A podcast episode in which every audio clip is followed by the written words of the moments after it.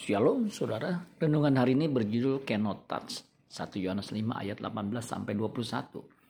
Kita tahu bahwa setiap orang yang lahir dari Allah tidak berbuat dosa, tetapi dia yang lahir dari Allah melindunginya dan si jahat tidak dapat menjamahnya. Kita tahu bahwa kita berasal dari Allah dan seluruh dunia berada di bawah kuasa si jahat.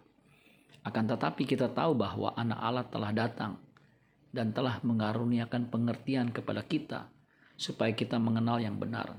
Dan kita ada di dalam yang benar di dalam anaknya Yesus Kristus. Dia adalah Allah yang benar dan hidup yang kekal. Anak-anakku waspadalah terhadap segala berhala.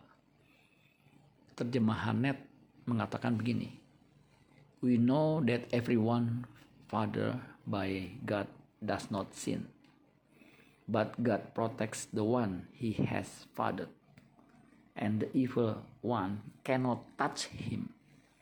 We know that we are from God, and the whole world lies in the power of the evil one. And we know that the Son of God has come and has given us insight to know Him who is true, and we are in Him who is true, in His Son, Jesus Christ. This one is the true God and eternal life. Little children, guard yourself from idols. Apa yang dimaksud dengan lahir dari Allah?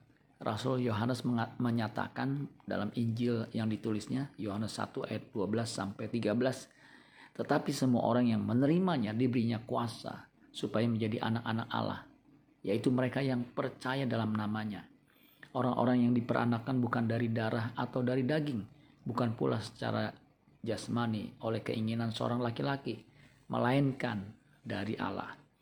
Waktu orang menerima logos atau firman, ia lahir dari Allah atau disebut anak Allah. Firman Allah itu adalah benih ilahi yang melahir barukan.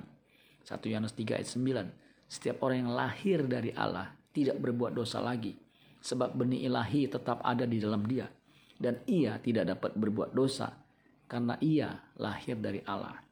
1 Petrus 1 ayat 23. Karena kamu telah dilahirkan kembali, bukan dari benih yang fana, tetapi dari benih yang tidak fana, oleh firman Allah yang hidup dan yang kekal.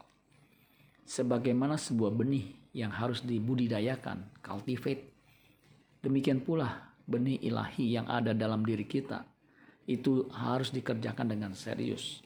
Filipi 2 ayat 12. Hai saudara-saudaraku yang kekasih, kamu senantiasa taat karena itu, tetaplah kerjakan keselamatanmu dengan takut dan gentar.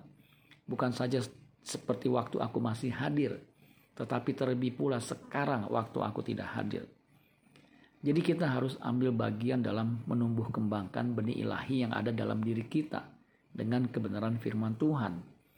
Hanya dengan firman Tuhan kita akan dikuduskan sampai akhirnya benih ilahi mencapai puncak pertumbuhannya yaitu kita tidak bisa berbuat dosa lagi. Kita tidak bisa berbuat dosa karena sudah berkodrat ilahi. Hanya mereka yang sungguh-sungguh mengerjakan keselamatannya yang diberi energi untuk dimampukan berkodrat ilahi.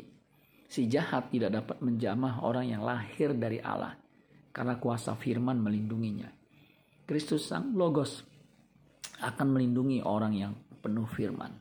Itulah sebabnya kita harus mengkonsumsi firman Tuhan Yohanes 6 ayat 53 sampai 56. Maka kata Yesus kepada mereka, Aku berkata kepadamu, sesungguhnya jikalau kamu tidak makan daging anak manusia dan minum darahnya, kamu tidak mempunyai hidup di dalam dirimu. Barang siapa makan dagingku dan minum darahku, ia mempunyai hidup yang kekal. Dan aku akan membangkitkan dia pada pada akhir zaman. Sebab dagingku adalah benar-benar makanan, dan darahku adalah benar-benar minuman. Barang siapa makan dagingku dan minum darahku, ia tinggal di dalam aku dan aku di dalam dia.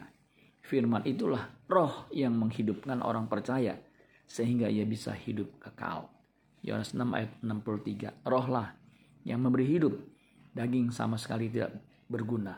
Perkataan-perkataan yang kukatakan kepadamu adalah roh dan hidup. Amin buat firman Tuhan. Tuhan Yesus memberkati. Sola Gracia.